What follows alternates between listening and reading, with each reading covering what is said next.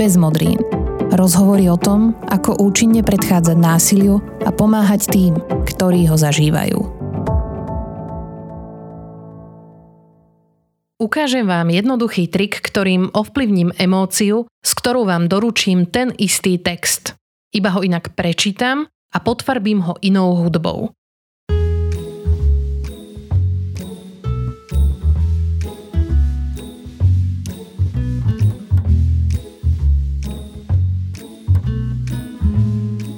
Bol pokojný večer a celá rodina sa chystala spať. Keď zrazu na dvere zaklopal neznámy muž.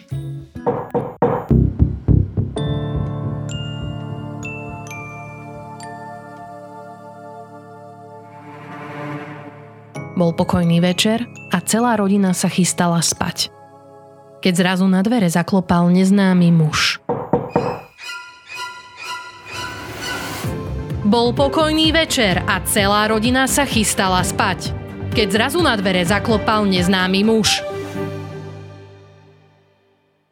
Asi ste pochopili, že tej dráme a tomu, ako informáciu budete vnímať, vieme trošku pomôcť. Veci dokážeme cielene podať tak, aby vzbudzovali konkrétnu emóciu. Je to legitímny nástroj hudby, filmu, výtvarného umenia či televíznej produkcie. No hranica medzi tým, čo je ešte užitočné a čo už je gíč, je neraz veľmi tenká.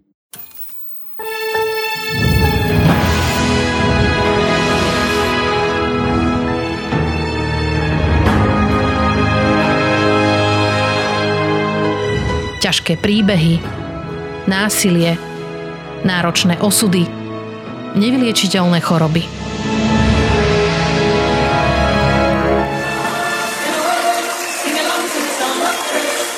Dobrý večer.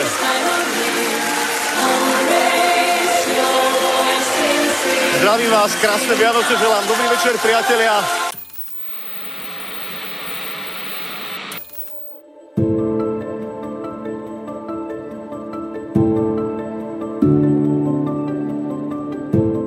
Ľudia netúžia potom žiť takéto životy, ale sršia potrebou o nich čítať, pozerať ich v televízii a často aj komentovať na internete. Na jednu stranu tak médiá vytvárajú priestor a niektoré témy a problémy sú vďaka nim viditeľnejšie. Na druhú stranu vzniká priestor na šikanu, viacnásobnú traumatizáciu a niekedy aj ohrozenie bezpečnosti obetí takýchto situácií. Čo je ešte v poriadku a čo už nie? Nerobia niektoré televízne formáty, v ktorých zobrazujeme ťažké osudy rodín, tomu celému medvediu službu? A ako sa v tom celom cítia ľudia s náročnými osudmi, ktorí sú zrazu v žiari reflektorov a stávajú sa predajným artiklom nejakého média? Zvyšujú mu čitateľnosť a divácku atraktivitu. Moje pozvanie dnes prijala psychologička Iveta Lipovská, ktorá pracuje aj ako riaditeľka Centra pre deti a rodiny v Trenčíne. Z podcastu Bezmodrín vás pozdravuje Martina Slováková.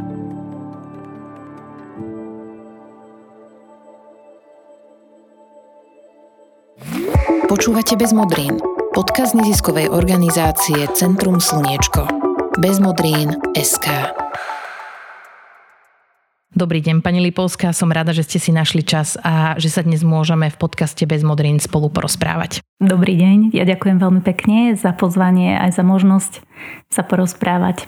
Dnes žijeme v dobe, kedy je aj vďaka sociálnym sieťam a rôznym technológiám občas aj úžasné sledovať, ako sa ľudia dokážu spojiť pre veľkú vec. Predstavme si napríklad explóziu bytovky pred Vianocami, všetci o tom hneď vieme a rôzni šikovní ľudia hneď dokážu zriadiť transparentný účet, zmobilizovať tisíce ľudí a napríklad aj finančne či materiálne ľuďom zasiahnutým takouto nejakou katastrofou vieme potom celkom rýchlo doručiť nejakú formu pomoci. Vieme byť rýchlo solidárni, súcitní a nápomocní. Alebo si predstavme rôzne zbierkové portály, na ktorých môžeme prispieť na liečbu alebo zdravotné pomôcky ľuďom, rodinám alebo deťom s rôznymi zdravotnými problémami. A toto všetko je veľmi dôležité a vie to byť aj silný zážitok akejsi spolupatričnosti. Ale má to však aj svoje tienisté stránky a ľudia môžu potom napríklad pod tlakom akéhosi citového vydierania, meniť prístup a vnímanie niektorých spoločenských problémov a tiež niektorých životných situácií, v ktorých sa môžeme ocitať. A ako sa s takýmto fenoménom stretávate vy pri svojej práci?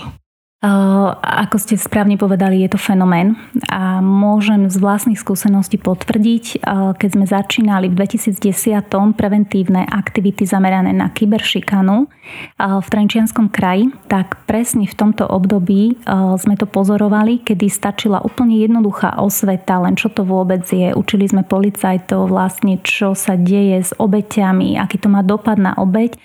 A začali sme vzdelávať ľudí a mládež v otázkach nástrahy z internetu a nástrahy internetu, hej, kybernetický priestor. A v súčasnosti, čo už je v podstate 12 rokov po, tak pozorujem presne ten obrovskú zmenu a akúsi takú sinusoidu, kedy všetci prahnú po extrémnych emóciách, zážitkoch, ktoré už ako keby nechcú prežívať v reáli, ale stačí im kybernetický priestor. Tie nástrahy sú reálne a v podstate v súčasnosti sa stretávame s obeťami a pracujeme s nimi, či už v centre alebo súkromne, ktoré sú šikanované presne z tohto dôvodu.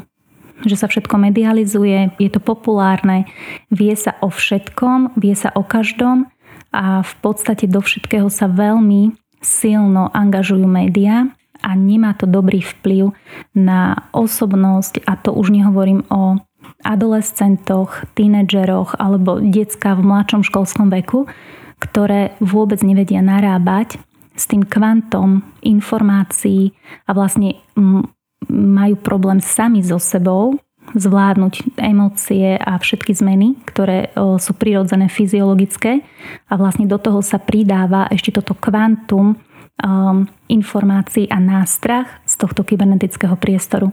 Takže to je taký môj pohľad, čo vidím a čo vlastne riešime aj s mojimi kolegami v súčasnosti.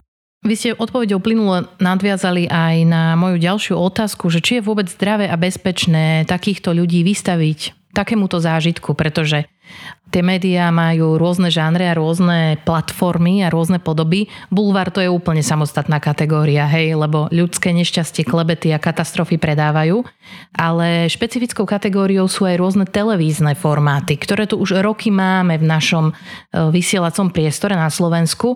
A ich scenár je postavený napríklad na tom, že sa zobrazí nejaký ťažký životný príbeh zasiahnutej rodiny a nejaký sponzor, či dokonca v súčasnosti už aj politik, im v tejto situácii pomôže. Alebo sme tu mali reláciu, v ktorej sa istá známa herečka dostala do rodín, v ktorých niečo nefungovalo a z pozície akejsi profesionálnej svokry rodinám radila, ako ozdraviť ich vzťahy. A ono to znie naprvu tak nevinne, možno pre niekoho zábavne, ale tieto formáty sú naozaj v tej kategórii zábavného priemyslu a ich prvoradým cieľom je mať sledovanosť.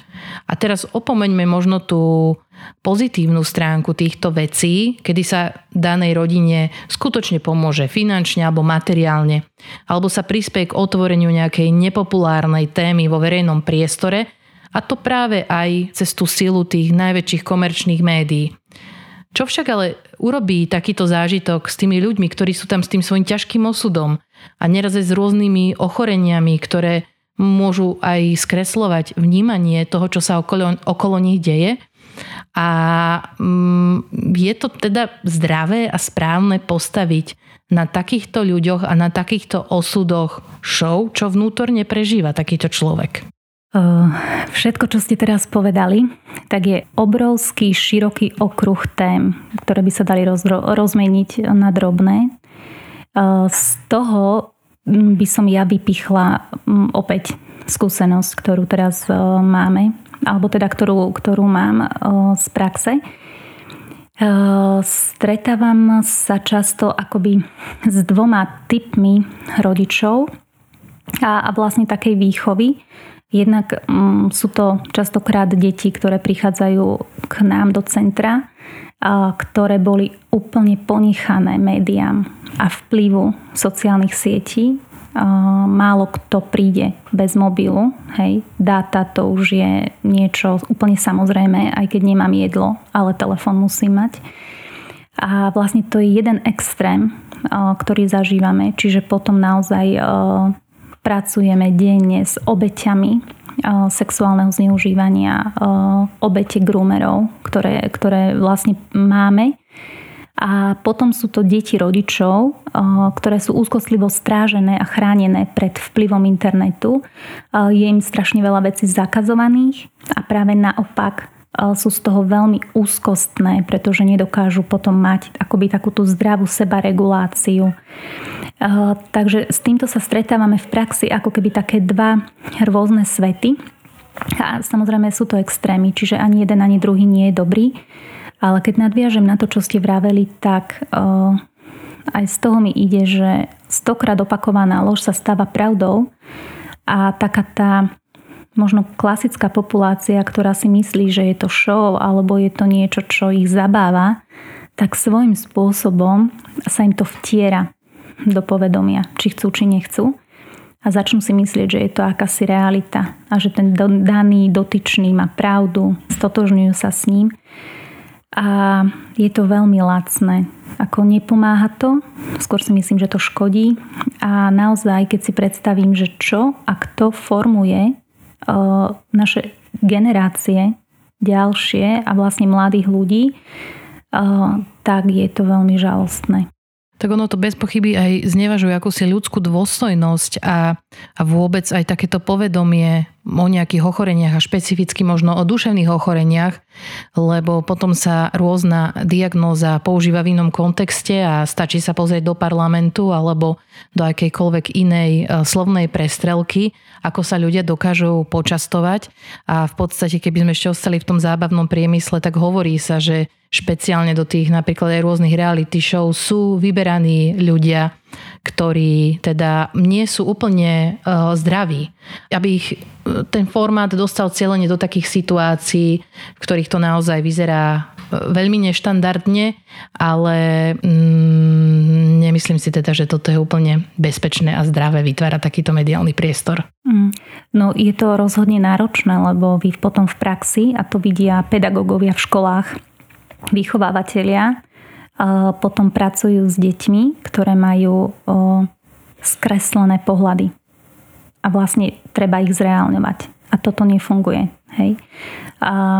Je to obrovský dopad na psychiku mladých ľudí. Média, či už teraz sa bavíme o reality show alebo rôznych programoch, ktoré ste spomínali, tak celkovo ten vplyv na psychiku je tak veľký, že deti samé v tých vývinových obdobiach, mladší školský vek, ako som hovorila, škôlky, mladší školský vek, tínedžeri, pubescenti sa vyvíjajú, kreujú, majú vlastne celkovo nervovú sústavu ešte nemajú zrelú. A keď prichádza takýto obrovský vplyv takýchto rôznych negatívnych emócií.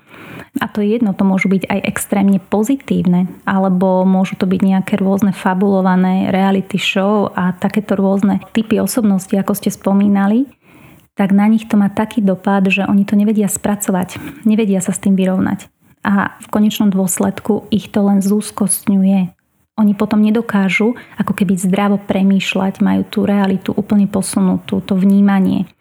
A vlastne potom dochádza k tomu javu a v súčasnosti naozaj veľa kolegov mi hovorí, že sú trendy medzi mladými tínedžermi, čo vidíme v praxi, režú sa, dievčatá, užívajú psychiatrické lieky ako akési, ani neviem povedať, na odreagovanie. Každé druhé dievča, takisto chlapec, majú problémy s vlastnou identitou, nevedia, rozmýšľajú, váhajú a sú to všetko témy a vlastne ich kompenzačné mechanizmy, ktoré používajú na vyrovnávanie sa s tým stresom, ktorý na nich dopadá z každej strany. Tuto by som naozaj apelovala na dospelých, akékoľvek dospelé osoby, ktoré sú v kontakte s deťmi, v tom priamom kontakte, aby s nimi preberali tieto témy, diskutovali, aby sa rodičia nebáli hrať napríklad počítačové hry s deťmi, aby zistili, kto je v tom priestore s tým dieťaťom. A vlastne toto vidím ako takú jedinú možnosť takej prevencie, rozprávať sa s nimi, komunikovať otvorene a preberať tieto témy.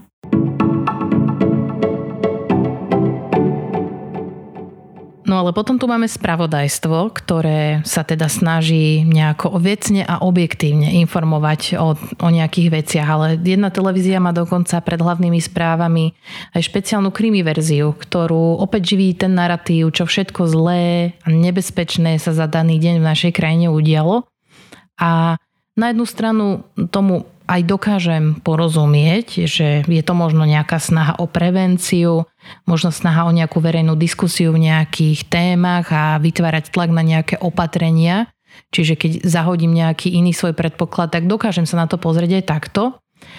Vyvážené a konštruktívne spravodajstvo sa totiž snaží byť čo najobjektívnejšie v tom vykreslení témy či situácie a snaží sa dať priestor viacerým stranám. Samozrejme, keď mám potrebu povedať, že keď to bude nejaká vyslovene situácia násilia, tak tam sa nebudeme baviť týmto spôsobom o objektivite, ak máme agresora a máme obeť tohto stavu alebo tohto činu.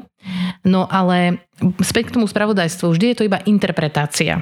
A v konečnom dôsledku sa opäť bavíme o tom, že ktoré televízne noviny, ktorej komerčnej stanice sú sledovanejšie. A hoci naozaj verím úprimnému záujmu a profesionalite mnohých redaktorov, tak predsa len tie reportáže vždy budú odvysielané v nejakom kontexte. Alebo naopak budú bez kontextu, čo opäť mení vnímanie daného problému a vôbec tú interpretáciu toho celého, čo sa vlastne udialo. Takže ako vy vnímate prácu spravodajstva, ktoré sa možno napríklad snaží informovať naozaj že vecne, bez nejakých zbytočných emócií, bez nejakej podmazovej hudby, ktorá by mala ešte veľmi exponovať tie emócie, ale bude informovať napríklad o nejakom domácom násilí v rodine, tyranii alebo zneužívaní detí? Opäť možno môj subjektívny pohľad, naozaj spravodajstvo sledujem len veľmi málo. Môžem povedať za seba, že naozaj asi na tieto aktivity nechceme mať čas. Keď je to nutné, tak si pozrieme. Opäť mi naskočilo v prvom momente, že na čo zameráme pozornosť, to sa častokrát zhmotní a vlastne tomu potom venujeme celé naše vnímanie, myslenie. Neviem, aký je dôvod, prečo sa vysielajú v tak dlhej dobe alebo etape a tak často kriminoviny. Hej, ale videla som, že už existuje nejaké dobré správy. A vlastne toto celé by som, ak by som mohla, tak by som to zmenila. Hej, že žijeme ťažké časy, akoby tie istoty sa stierajú. Prežili sme, posledných 2,5 roka naozaj niekoľko neskutočne ťažkých celospoločenských situácií, čo vnímajú samozrejme všetci. Vnímajú to deti, vnímajú to tínedžeri. A opäť je tu len otázka, ako a či nám to pomáha. Či to len neprehlbuje depresiu, úzkosť u ľudí, ako detí, tak dospelých. A možno je to len taký výkričník pre nás, že či a ako tie správy a to, čo sa denne ponúka sledovateľom, zmeniť. Aby sa aj to naše prežívanie troška zmenilo a možno ho zamerať na aj iné veci ako len tie katastrofálne scenáre, lebo sa tu deje denne bežne milión úžasných vecí, len ako keby sme už potom nevideli aj tie dobré. Je to naozaj taká filozofická otázka, tu sa mi to ťažko možno nejako rozoberá, ale je to vyslovene môj subjektívny pohľad a nemyslím si, že to niekomu z dlhodobého hľadiska pomáha, ak sa zameria len na tieto krimi noviny. No a teraz vy ste sa v tej odpovedi viac tak zamerali možno na to, ako to ovplyvňuje také nejaké kolektívne vedomie alebo nastavenie v spoločnosti, ale ako medializácia, aj napríklad v spravodajstve, že štáb príde do tej bytovky, tváre detí rozštvorčekuje, akože tvária sa, že je to nejako citlivo a bezpečne spracované, ale ako medializácia rôznych prípadov ohrozuje nielen to vyriešenie situácie alebo dokonca policajné vyšetrovanie, ale aj zdravý vývoj tých zasiahnutých ľudí. Veď takéto mediálne naťahovanie musí byť následne viacnásobnou viktimizáciou, nehovoriac o tom rozmere, keď sa do toho zapoja ešte nejakí diskutéri na sociálnych sieťach. Tak Akým spôsobom takáto medializácia ovplyvňuje nie že existenciu takejto vzniknutej situácie, ale to, akým smerom sa ona ďalej bude uberať.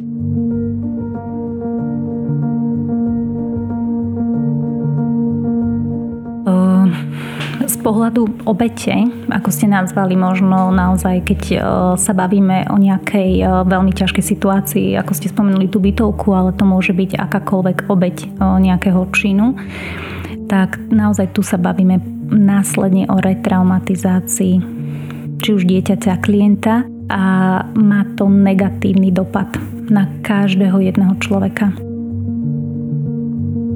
Z vlastnej praxe teraz môžem povedať, naozaj sme riešili za tých posledných 12-13 rokov, čo tu pôsobím, niekoľko takýchto situácií a retraumatizované obete a detskí klienti sú veľmi nároční a to je jedna vec. A druhá vec, to ich prežívanie je tak ťažké a náročné, že potrebujú na to neskutočne veľa odbornej pomoci, medikácie, častokrát pobyty v nemocniciach a dokáže im to tak skomplikovať život, že naozaj veľakrát tam už nie je iné riešenie, ako sa úplne odsťahovať, odísť.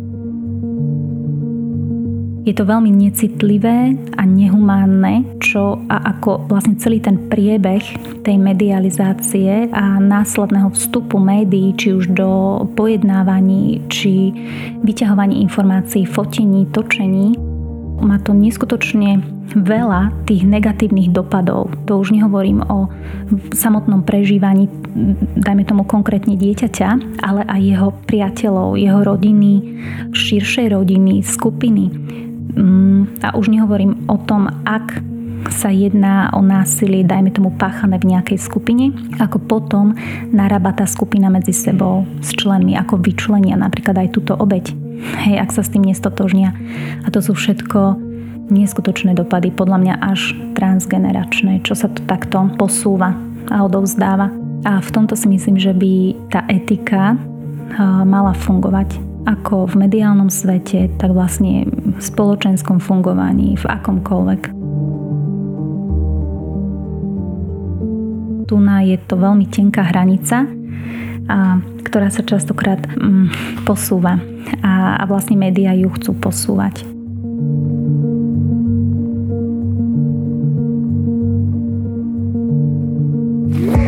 Ide to aj bez modrín. Nás aj v tejto chvíli môžu počúvať ľudia, ktorí sa s takouto situáciou vedia stotožniť. Tak aby to nevyznelo úplne beznádejne, čo by ste im povedali, ako sa v tomto dá cítiť bezpečne v rámci možností? V prvom rade by som odporúčila nájsť si nejakú dôvernú osobu, jednu. Hej, aspoň jednu, o ktorej viem, že by ma vedela sprevádzať alebo ktorej dôverujem, a nebáť sa vyhľadať odbornú pomoc. By som v tomto naozaj, či už rôzne linky dôvery alebo rôzne zariadenia, hej, terénni pracovníci, vlastne či už sú to rôzne referáty poradensko-psychologických služieb, ktoré nie sú spoplatňované, a nebáť sa vyhľadať pomoc. Tuto by som to videla naozaj také gro a stále si myslím, že treba tlačiť na prevenciu.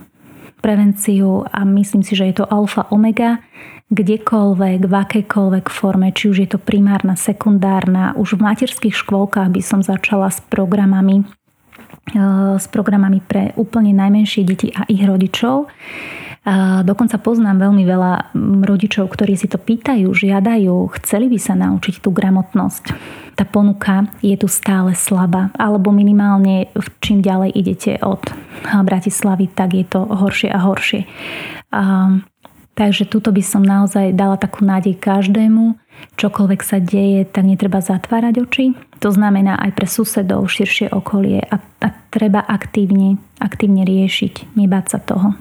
Prevenciu považujeme my v Centre Sluniečko za veľmi dôležitú a určite dávame aj našim poslucháčom a poslucháčkam do pozornosti preventívny program Kozmojeho dobrodružstva, ktorý je práve postavený špeciálne pre deti v predškolskom alebo v tom ranom školskom veku a zároveň pokiaľ nás počúvate a ocitáte sa v nejakej náročnej životnej situácii, tak naozaj je množstvo spôsobov, ako sa dá začať riešiť takáto situácia a prehľad užitočných kontaktov pomoci nájdete aj na web stránke www.bezmodrin.sk v sekcii Dôležité kontakty. Pani Lipovská, obzvlášť citlivé a rizikové sú prípady, v ktorých vystupujú deti, prípadne seniori alebo ľudia s rôznymi duševnými ochoreniami, ktorí nedokážu sami vyhodnotiť riziko danej situácie. A hovorím si, že vtedy by možno mal prevziať zodpovednosť niekto ďalší a mal by rozhodnúť, čo je ešte vhodné a prípustné. Šéf-redaktor, vedúci vydavateľstva alebo šéf programu. Alebo možno aj my, všetci, ako spoločnosť, ktorá niečo takéto odmietne. A ono sa to možno niekedy deje v takých malých prejavoch, že napríklad nejaké médium prinesie nejakú spoločensky kontroverznú a ľudí polarizujúcu tému a napríklad vypnú komentáre. Tak to už môže byť taký náznak toho, že nebudeme vytvárať priestor na prilievanie oleja do toho ohňa, ale my však nedokážeme regulovať to, ako sa o takýchto veciach hovorí v rodinách, v školách, na pracoviskách, v súkromí. Ale ja osobne to vnímam tak, že každý z nás môže prispieť už v dialogu už iba s jedným človekom k tomu, ako citlivo sa budeme rozprávať, ako citlivo to všetci budeme vnímať. No, ale tá verejná debata je stále zanesená množstvom predsudkov a niekedy aj nebezpečných stereotypov. Tak v tomto kontexte a z vlastnej praxe a skúsenosti, aké označovania, pomenovania alebo možno aj taký ten celkový naratív vy vnímate najnebezpečnejší. Že niečo, čo sa ešte stále vyskytuje vo verejnej debate, v médiách, aj vo vystúpení nejakých reprezentantov inštitúcií alebo proste nejakej moci a tak ďalej, že čo vy reálne viete už z vlastnej praxe, že keď sa to takto povie, tak to iba zhoršuje a ohrozuje tú situáciu. Keď o tom hovoríte, už ma napadlo niekoľko. V prvom rade možno úplne prvá vec, keď sa vám ktokoľvek zdôverí, a teraz rozprávam hlavne o detskom klientovi, že sa mu niečo stalo. Akékoľvek násilie. A vtedy ten dotyčný, väčšinou je to dospelá osoba, ktoré sa to dieťa zdôverí, sa ho opýta, ale nie. A to vážne? A si si istý? Toto je najhoršie, čo sa môže udiať zo strany či už pedagógov, vychovávateľov, rodičov, zneistenie. Čiže v podstate tu ide naozaj o to, že keď aj sa vám ktokoľvek zdôverí, a to môže byť aj dospelý, to môže byť klient aj s nejakým ťažším postihnutím, ako ste spomínala, tak tu je dôležité v prvom rade mysleť na to, že ja nie som vyšetrovateľ ani dokazovateľ, ale prijať to, čo mi to dieťa, ten klient hovorí. Ako najnovšie výskumy, čo som teraz čítala, tak hovoria len o možno 2-3% detí z tých 100, ktoré si niečo vymyslia o zneužívaní. Ale tých možno 97-98% nemá dôvod vám klamať a podať takúto zavádzajúcu informáciu. A toto si myslím, že si musí uvedomiť naša spoločnosť, že prečo by deti mali o takýchto veciach klamať. A toto mi vyskočilo ako prvé. A potom je to vlastne šikana, ktorá sa nepriamo podporuje v školských kolektívoch zo strany vyučujúcich. To sú komentáre typu no poďte, veď keď to už Jožko odovzdal, poďte. A toto vlastne si málo kedy uvedomujeme, že my týmito výrokmi zhadzujeme, podrývame, zosmiešňujeme a vlastne je to prvý náznak už akejsi šikany zo strany dospelých. Lebo nevždy ide len o šikanu zo strany detí, ale hovoríme aj o šikane zo strany dospelých smerom k deťom. No a potom ešte, čo sa týka násilia páchaného na deťoch, tak celkovo tolerancia k násiliu páchaného na deťoch by mala byť nulová. To nie, že taká jedna by mu prischla alebo občas by si zaslúžil. To sú výroky typu, čo nemajú čo robiť do škôl, škôlok, do žiadnych zariadení. Hej, že ešte stále sa tu rozdieluje naša spoločnosť na to, že aké to bolo kedysi, dostal som a prežil som. Ale pozor, my si musíme uvedomiť, s akým typom dieťaťa sa bavíme. Ak už dieťa bolo niekedy v živote traumatizované, a to nie je, že jedenkrát vystavené niečomu náročnému, ale traumatizované znamená opakovanie dlhodobo, a potom príde niekto, kto ho začne takto šikanovať alebo nedaj Bože mu ešte jednu udre, tak potom to má katastrofálne dopady. Takže voči tomuto musíme byť veľmi ostražití. A taktiež rasistické komentáre, ktoré naše decká z centra zažívajú denne. Komentáre na mulatov, Rómov, s ktorými sa my dennodenne stretávame. Čiže stále sa to deje a bavíme sa o väčšinovej spoločnosti voči našim deckám. Tie otázky morálky a etiky má každý z nás nastavený inak a je to výchovou, hodnotami, prostredím, rodinou a tak ďalej. A aj médiá sa riadia rôznymi etickými kódexami, ale ako výklad akýchkoľvek iných pravidiel môže to byť veľmi individuálne. A čo je za vás osobne taká tá hranica, ktorú by médiá nemali prekračovať, keď informujú o takýchto prípadoch? Čo už je za hranicou? Také ako pre mňa, také úplne najzákladnejšie pravidlo morálky, ktoré mám ja, je také, že čo nechceš, aby iní robili tebe, nerob ani ty im. Čo sa týka etiky, tak ja si stále myslím, že to vychádza, ako ste povedali, z človeka. A také tá morálka, tá vnútorná, si myslím, že je dôležité, aby boli dobre a vhodne vyberaní ľudia na tieto pracovné posty a hlavne zrelé osobnosti. Myslím si, že tu sa ani nemusíme viacej o tom baviť, že by vás nenapadlo možno zverejniť tvár dieťaťa alebo meno dieťaťa a ani by ste asi nechceli niečo zverejňovať bez toho, aby ste nemali súhlas alebo bez tej empatie voči tomu detskému klientovi. Pretože deti nemajú na to jednoducho častokrát ani kognitívne schopnosti, nemajú na to zrelé emócie, nie sú vyspelí na to, aby pochopili, čo sa vlastne s nimi deje v celom tom procese a len sa zrazu dozvedia niečo z médií, čo ich len ráni. Hej? A tu si myslím, že by sa vôbec podľa mňa deti nemali medializovať ani takéto prípady. Je to veľmi ohrozujúce a vlastne tie dopady potom, možný vznik posttraumatickej stresovej poruchy neskôr a vo vyššom veku môže byť katastrofálny. Tak tuto si myslím, že by trebalo naozaj zvážiť výber vhodných ľudí, ktorí sa touto problematikou zaoberajú. Záverečná otázka. Možno tiež taká skôr filozofická, lebo nemá jednoznačnú odpoveď, ale zaujíma ma váš názor. Ak sa niekto rozhodne prehovoriť ten príbeh medializácie, môžeme si to dať aj, že lomeno toho, že to poviem nahlas, je skôr príbehom strachu alebo príbehom odvahy. Uvažujem. Myslím si, že ten strach je prirodzená emócia odvahy ako schopnosti, ktorú teraz vnímam ako schopnosť a ako som už hovorila v úvode, pokiaľ má naozaj obeť sprievodcu a tým si myslím, že naozaj ním v súčasnosti vie byť dobrý psychoterapeut, tak v tomto prípade to vnímam áno, môže ísť naozaj o odvahu.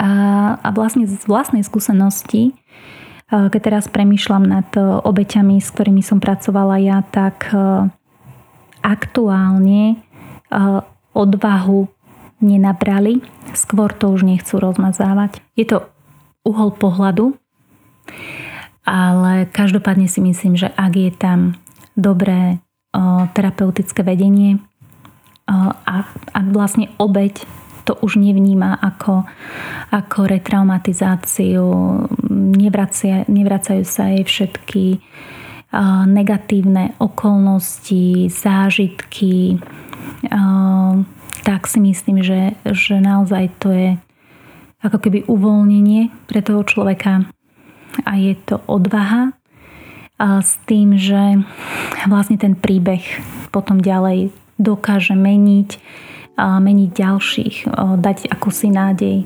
Takže skôr to vnímam ako odvahu, aj sa na to tak pozerám. A zase na druhej strane si myslím, že veľmi veľa dobrých kníh, dobrých filmov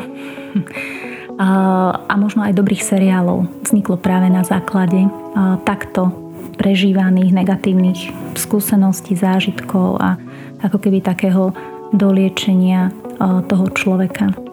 Strašne veľa psychológov, psychoterapeutov prešlo nejakým zranením, potom sa vlastne vyliečili a dokážu to už rozprávať ako príbeh bez toho, aby im to ubližovalo. Takže ja sa na to pozerám skôr z toho druhého uhla ako odvahu. Hovorí psychologička Iveta Lipovská. Ďakujem veľmi pekne za rozhovor. A ja ďakujem.